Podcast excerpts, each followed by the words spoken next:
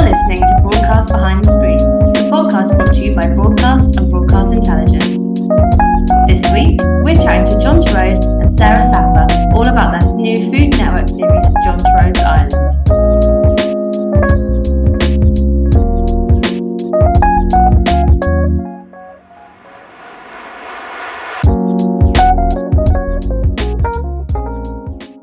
Hello, everyone, and welcome back to Broadcast Behind the Screens. I'm Heather Fallon, one of the reporters on Broadcast. And I'm Alice Redmond, Head of Content at Broadcast Intelligence. So, as we've got a special bonus podcast coming out on Friday, we're not going to talk about what we've been watching, and instead, we're just going to launch straight into our green lights of the week. Yeah, really excited for Friday's podcast, but in the meantime, so my green light of the week is a show that it's more a show that I just want to discuss, and that is the Peacock series Hysteria, which was greenlit, um, I think actually last week. It's set in the 1980s and it's a coming of age story exploring the satanic panic of the 1980s. It follows a group of teens in a heavy metal band, and when the high school quarterback disappears, the band members capitalize on their town's sudden interest in the occult by building a reputation as a satanic metal band. Wow. yeah. And then they also get accused of a bizarre series of murders, kidnappings, and reported supernatural activity because they've cashed in on this uh, heavy metal Satan thing. It's it's very nicely drawing on the Stranger Things talk that you've been continuing throughout the podcast. I know, well, that's what I wanted to discuss because I'm kind of intrigued at how many 1980s themed or mystery themed or, you know, Yeah. this series like that have come out of the popularity of Stranger Things. I mean, you've got that Amazon show, The Paper Girls, which is I think it's a wholly different story. It's based off a graphic novel that I think was out probably before even Stranger Things exploded in the way it has now. But it's being kind of billed as Amazon's answer to Stranger Things because it's set in the 80s and it's got time travel and it's got supernatural elements. So I just really want to eventually do some digging into the program index data and see if you can chart like Stranger Things comes out, this show gets greenlit set in the 1980s. Stranger Things 2 comes out, this show gets greenlit. It's about kids fighting monsters. You know, there's just such a so much. But yeah, the plot of that series from Peacock is very similar to the, what's been going on in series four of Stranger Things. I'm just intrigued. Yeah, with the whole satanic, the D and D kids not being trusted. I think Netflix's Stranger Things definitely set off an 80s trend. There's absolutely no denying that. And I'm sure if you typed into the program index 1980s, you would find a whole plethora of content. But they do it in factual as well, because I was thinking I watched a documentary on BBC Two about Thatcher and Reagan and like the special relationship that they had during the 80s. And it's kind of spilled out into all the other genres. And it's crazy how influential one show can be in kickstarting a trend that you see across the board. And I'm really curious what the next trend will be because we're still seeing it's got such a long tail, the Mm. 80s trend. Yeah, it's all and it's all kind of also part of a much broader trend of nostalgia and us all thinking about recent history. And you can see it from things like Jade, the reality star that changed Britain on Channel 4, Blair and Brown documentary as well. Like we don't really want to look at necessarily World War II anymore. We want to look at the 90s and the 80s and see And the early noughties. and the early noughties, and but see how that's shaping us. And I think that's that's interesting. yeah, early noughties documentaries are straight in there at the moment. Yeah. What about you? What's your green light of the week, Heather? So I was very relieved to see that David Attenborough is returning to the BBC for a lovely wildlife series called The Wild Isles. And it's all about replenishing the wildlife in the UK and Ireland as well. And I just love these blue chip wildlife documentaries. I think, especially with the mental weather that we've been experiencing at the moment, it's absolutely pouring with rain, but we've been in drought for the last month. So it feels very apt to explore our ecosystem, although it's actually not TXing until 2023. So I will be waiting a while for it. Yeah. I think a David Attenborough doc is like it's such a comfort watch, even though a lot of the time then he's he doesn't shy away from the kind of serious environmental impacts, but it still manages to feel like warm cup of tea programming. mm, and that is what we need. We need cup of tea. we need we need a cup of tea.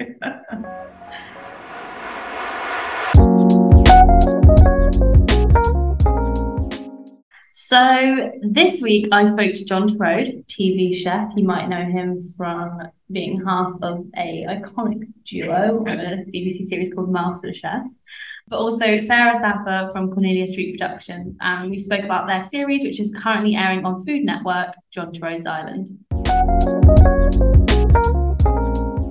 Thank you both so much for joining me today, John and Sarah. It's great to have you on the podcast. I think it'd be great to kick off if you both could talk a bit about the project and the the show and how it all came to be. Oh, uh, over to you, Sarah. Oh, thanks, John. Where did it begin? Well, it began very much with a love of Irish food. So Cornelia Street is based both in London and in Dublin. And although I, I live in London, I, I obviously I go to Dublin a lot for Cornelia Street. And every time I went there, I was eating this amazing Irish food. And mm. and everybody was saying, well, you've got to get out of Dublin, you've got to go down to Ballymaloe, you've got to go to Cork, you've got to go to Galway. And I thought, yes, yes, I do. And what better way of doing it than we're in the company of John and with Food Network. So it was really based from a personal experience of just knowing how amazing Irish food was, and then also realizing that actually a lot of people in the UK just don't know anything about it at all. I think the other thing to say is that, you know, over lockdown, many of us realized that we probably couldn't travel as far as we wanted to. And it, it gave everybody an opportunity to discover their own neighborhood. And one of the things I think that we all did was sort of went, oh, how come we haven't really discovered Ireland very much, and why haven't we discovered England very much? And I, I think that sort of was also, you know, it, it, helped a lot. And the proximity allowed us to be able to duck in and out rather than having to do one massive big amount of work. And with all of us being pretty busy and doing various things and restrictions and stuff, it just it gave us a bit of freedom. And I think at that stage also freedom was really important. And I think everybody in production was always concerned if you do, were planning a massive long production, what might happen? And I think that's the honesty of it. What could have happened at any stage if you do a sort of six week block. And we didn't have to worry about that because we were going backwards and forwards. Yeah, no, no, I absolutely agree with that. I, have also got to say, big shout out to the Irish Tourist Board because they realise that you know to keep their industry going, they need to attract as many visitors to, to Ireland as possible, and so they launched an annual production grant or, or competition where you could apply for funding if you had good program ideas that were going to showcase Ireland in the best possible light. And Cornelia Street was was, was fortunate enough to to get one of those those funding grants. So obviously, with with a substantial slab of money to then go into Food Network, and with a, a fantastic idea, and with a fantastic presenter in John, I think it then sort of became quite a, a, a compelling, compelling commission.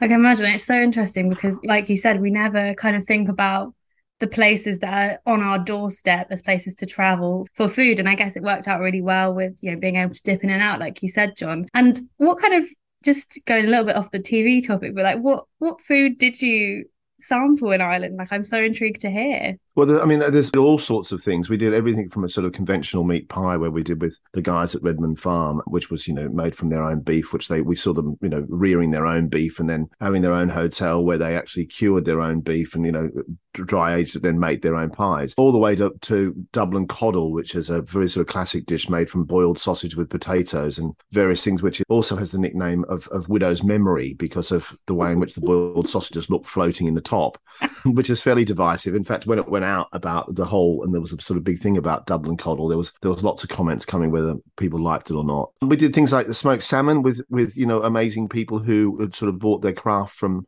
the Nordic states. We we did bits of belly pork. We did all sorts of things. But I suppose that this is what it was really was just showcasing the, the variety of of dishes that had now come and become the mainstay of Ireland. I mean, for me, one of the most exciting things was was that sort of story that went with all those dishes, whether it be Colcannon and how Colcannon came about. But the Dublin coddle that really got me in the fact that pork and pigs and hams and gammon and all those things, which are so important to Irish cuisine, were brought about because beef and butter and various things were being exported to colonies. They were they were by the corn laws were being told they had to be exported. Pigs were used to keep things clean. The streets clean, your garden clean, get rid of your rubbish and all that sort of stuff. So everybody had a pig. So at the end of every year, you, had, you sort of had a, a big fat pig. And so what you end up with was what do you do with it? You end up with sausages and hams and everything else. And that's why the sort of the, the general populace of Dublin ate pork. And I think that's really interesting really really fascinating stuff. But of course the food that and that that you know that in itself is, is delicious. I think the coddle is a is a divisive dish. Do have a look if you haven't had a look yet. But with a pint of guinness i think you can wash down most things with a pint of guinness. Yeah i feel like the guinness must have been a great great addition to most meals. And taking it back kind of sarah you said you had Tourism Ireland on board already before you took it to discovery. So how did that kind of process come about well, as I say, the uh, Tourism Ireland had this open competition. I think I think about 600 production companies applied for, for this grant, and several were successful. As I say, we we were one of them. And then to have a significant, probably it was about a third of the budget was covered by that. To then go to to Discovery and saying, look, we've got a third covered. I know made things easier for them because obviously money always always talks, doesn't it? Mm. And how did you how did you pitch the show to Discovery? Oh gosh, it was it was a fun pitch. I still haven't met my day to day commissioning editor Matt Reed face to face.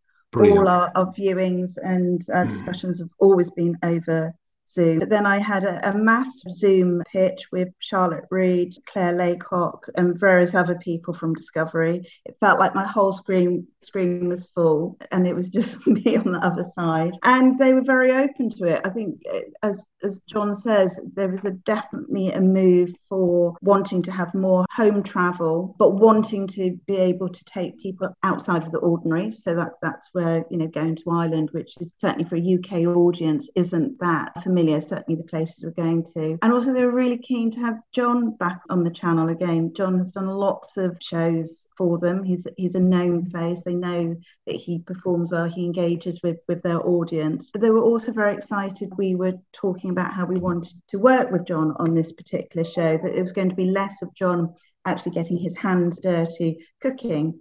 But it was also the fact that, you know, John's interest and passion in food just worked really well to, to get people talking about about everything. And that is certainly something that Discovery were, were very keen for us to explore. And in terms of filming the show, flashback to like a year or so ago, we are coming out of a pandemic. Travel hasn't really started up as much as maybe we would have liked to have made it easy for you to be doing travelogues all around the world. Kind of what was the process like of getting over to Ireland and dealing with kind of the repercussions of all of that? I mean, it was that sense of at any point the shoot could have been stood down. We didn't have a budget that we could take COVID insurance. I think the longest shoot was actually 10 days, but it was just that meant that if the worst happened and somebody did contract COVID, it meant that it wasn't going to be a complete, complete disaster. I mean, it still would have been awful, but it wouldn't have been so bad. But I mean, we had to do all the things that had pre COVID checks, have uh, passenger locator forms. The, all these sort of things that happened, I think out of that came a lot of positives. I think there came a, a, lot of sort of, you know, you had to be very, very quick on your feet, think on your feet. You the the idea of filming outside meant that you couldn't really be safe about it, and you had to take a lot more risks. I think the other thing was that by by jumping backwards and forwards, it gave us a bit of time to breathe. I think it really, you know, for me, as far as a presenter's concerned, not doing massive blocks made a massive difference to me. It gave me time to think about it and really absorb the information and really take it on rather than it just being, you know, a sort of almost like a junket. So I think there was great benefits to it as well. I think that, you know, COVID for, for all its faults and what it does has sort of, in a way, revolutionized for those who are willing I suppose, to take that risk, who are willing to think slightly differently, who are willing to be a little bit more artistic about it. And, you know, what it, it's interesting, isn't it? The sort of, when I look at it now, I've been watching it, is that the distance doesn't come across. And I talked to my dad, who's in Australia, and because it's being shown in Australia at the moment, which is very exciting. And he said to me, "You can't even tell the difference. You can't tell the whole thing about the distance. You don't. The way in which it's been shot doesn't look like you're just miles apart from each other. Which, of course, when you first present, does feel like that. But what it does do, it just it, it changes your dynamic slightly, and, and I quite like it. I quite enjoyed it. Really, it was quite good. You know, there was there was bits to it which we found a bit difficult, uh, but in reality, uh, you know, it, it wasn't it wasn't too bad at all. And and because of the the restrictions, we also didn't know what could happen to Ireland. You know, we didn't know if one day we're out there, they might just decide to close everything down. So, but yeah, in a, in a way, I, I sort of, I, I think we all embraced it, didn't we, Sarah? We embraced yeah. it. No, totally. And I, I agree. I, I, think it was out of that because it was over such a, a, long period of time. I think we all created a really great bond you know we're a, a small crew and then you know it just it just it just really built and it and it, I've got to say it was one of the most joyous shoots I've ever been on and you know mm. like that that's thanks to everybody who who was contributing. And plus there was a genuine excitement when we rocked up. I mean I mean honestly I know John is amazingly well known here but honestly in Ireland it was like I don't know, it was like Elvis coming out. The number of people. we were walking down Greystones High Street, which is a small town just outside of Dublin, and there were just like kids running across the road. And that was the thing that really struck me is how many young children really, really engaged with John, wanted to do selfies with John. And it, it, was, it was just really lovely. And it, it, was all lovely. It was all very joyous. I think the main comment I got from people afterwards who, when they'd been filming with John, because a lot of people hadn't done telly before, they said they'd been really nervous and they were really worried about it. But they just all said how much John set them at ease. And then, particularly when I then turned around and saw John doing the dishes on, on several occasions, we were all just like going, wow, you know, th- th- this is fantastic. So, no, so so big up to John. John well, that's very good to say. I think there's something really easy about the people of Ireland as well, is that they, there's no pretense there, and oh my god, they love a story. So that's really good. But I also I think one of the joys about that is that, and I think going back to the whole you know COVID thing is that that they are really good at at putting a positive spin on everything. You know, I mean, if they sort of step in mud on the street, they go, "Well, that's all right. I always wanted a pair of brown shoes." It's like, oh, how did you get to that? I mean, you know, it's like, I mean, they're really good at it. They're really good yeah. at being very, very positive. So, I, and I and I think that makes it made it a lot easier as well. You know, for for all of us. Mm.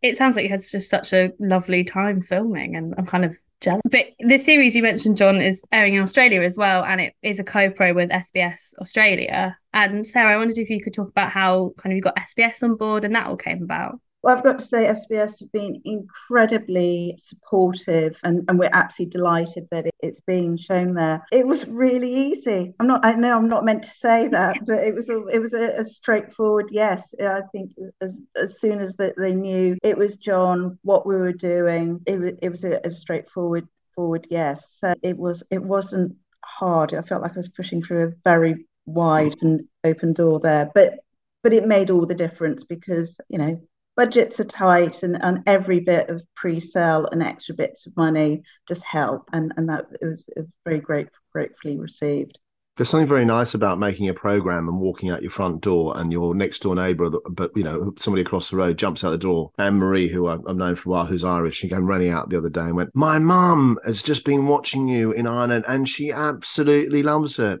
And then as i walked to the shop to pick up a loaf of bread after she's saying that you know saying thanks very much indeed. And then i get a, a, a message from a guy called neil mcguigan who makes wine in australia. I worked with for years ago me and deborah are sitting watching you in ireland it's amazing we're loving it and then I rang my dad, and my dad very rarely watches anything I'm on. And he said to me, I've just been watching you on telly, John. I think it's very good, mate. I think you've done a good job.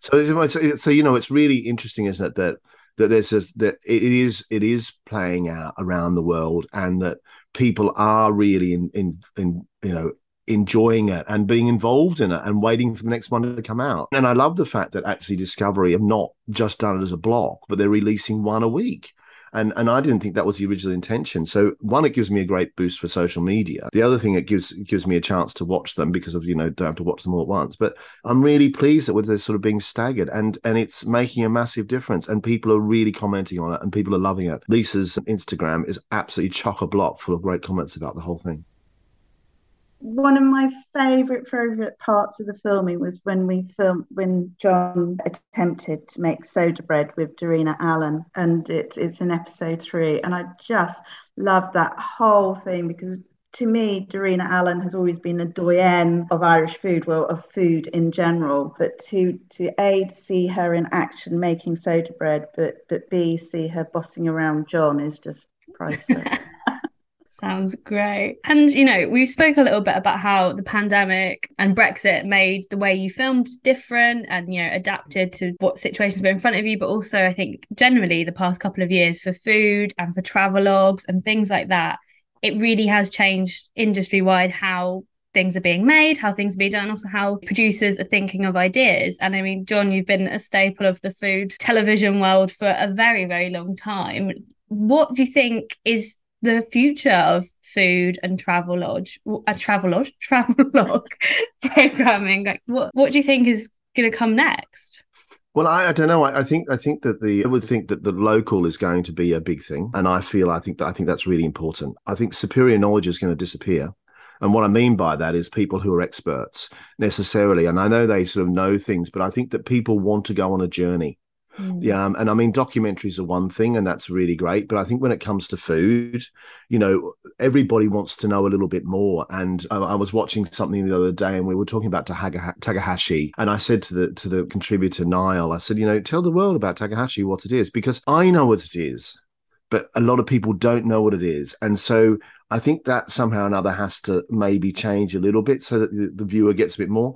I think people want to still go on this journey. I think people want to experience food. I think more people want to go on food holidays. Mm. You know, I think people do want to go and sit on a sun lounger, but at the same time, even if they're in Menorca, they want to go off somewhere and eat some really good food. They do. They travel for it. And I think a lot more people are doing that. So I think the world of food and travel is, is just going to get bigger and better. Well, I hope it does, because I quite like doing it. It's not a bad job when you consider it. Although Lisa said to me, actually, Lisa was watching the other night, and she said to me, she went, I'm full just watching you how much food you've got to eat. She said, You keep on, how do you do that? She said, Just keep on eating, you know. And there was one bit we did with the pub, and we did literally did five things one after the other. And that was after a full day of, of eating. And yeah, I mean, it gets, it's, it's challenging. It's challenging, that's for sure. And Sarah, how about what do you reckon? Uh, I would echo a lot of what John's saying. I think it is about local sustainable, is, is going to be, I believe, is going to be a big watchword for a, a lot of, of food programming moving forward. And I think it's going to be increasingly getting out of a, studio, being immersed, you know, really taking the, the viewer on, on, on that journey. But to talk a bit more about funding and the producer side of things, I, I think it is it is obviously going to be a challenging market for all of us and it is going to be inventive ways of, of funding and and looking at diff- different way, ways of doing it and i think it is that, that, that's going to be be the future. But I also think that, that going back to that, Sarah, I think there's there's also as far as maybe you know from my own point of view, I think there'll be the negotiation that used to happen a long time ago, and that was that, that as a presenter you would take a risk and maybe take a little bit less money front end, in fact probably a lot less money at front end, and consider what you'd take back end. And I know that back end disappeared, and as far as production goes, I think it's probably the wrong thing that ever got. I think it's probably one of the worst things that ever happened was buyouts. I think from my point of view, I, am very happy to go and do it, and if it doesn't work, well that's my fault, and I've got to I, I've got to make sure I put it in the work in, and that, that what you're doing is you're working with a production company to guarantee success and not try and make sure that you you don't you don't achieve the goal because you're asking far too much money up front. Not that our, our agents are even going to probably necessarily agree with that, but but you know I think there has to be a bit of give and take, and I and I you know I think that we I think we sort of achieved that really a little bit with Cornelia Street, and I think that going forward, that's I think the way to go. You know, whether it be you know co-pros or whatever, but I think that one of those the, the old style way in which people used to work is is a good way of working, especially as far as I'm concerned.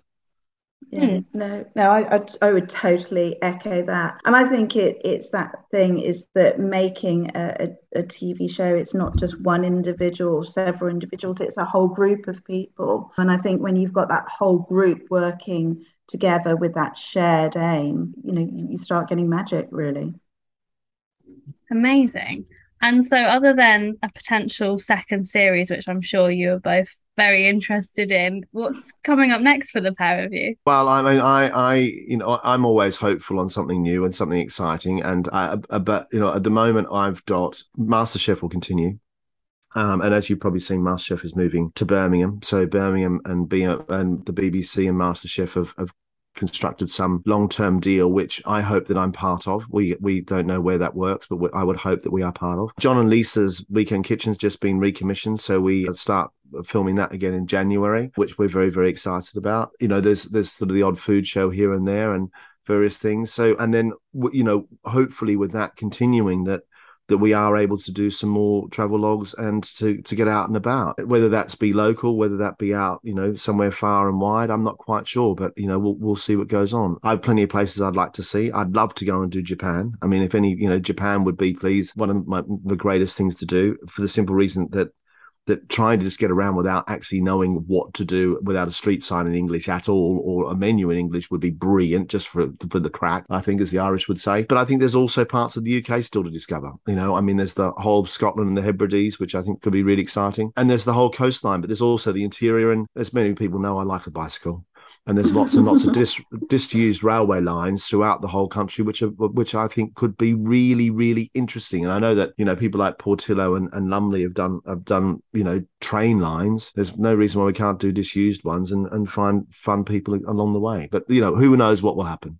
That all sounds great, though. Japan definitely would be an amazing series here. So, from a Cornelia Street point of view, of course, we we very much hope to be on that journey with John, and as he says, both home and abroad. So, yeah, watch this space. We're just about to start another uh, travel log series with, with a very well known UK presenter, which I can't actually say who it is at the moment because everything isn't quite signed yet, but which, which we're very excited about we're very much talent we're a talent focused production company so we have other projects with, with other talent that, that we're developing. Our other arm is that we do a lot of uk canada co-productions particularly in, in the history space enslaved being a, a, a notable and we have several other history projects that are just about to build up and, and, and get the go button.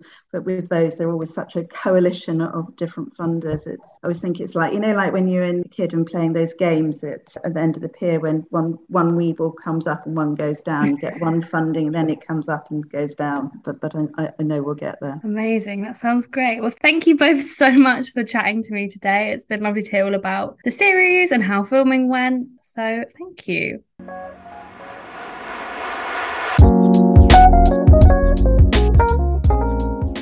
John's comments at the end about talent and working with producers in a new way, or as he said, the old way, really interesting. And also what he said about, you know, the end of the expert and how the audience wants to go on a journey with the host, discovering new things together instead of being told new things. Yeah, he's also put out a very clear message that he wants to go to Japan. Yeah, so if you're uh, thinking of doing a food travel up in Japan, John's your man. Oh, nice. And that's us for this week. So thank you for listening. Yeah, don't forget to rate, review, subscribe, and be ready for an extra special bonus episode coming on Friday. I am so excited. We'll give you a clue.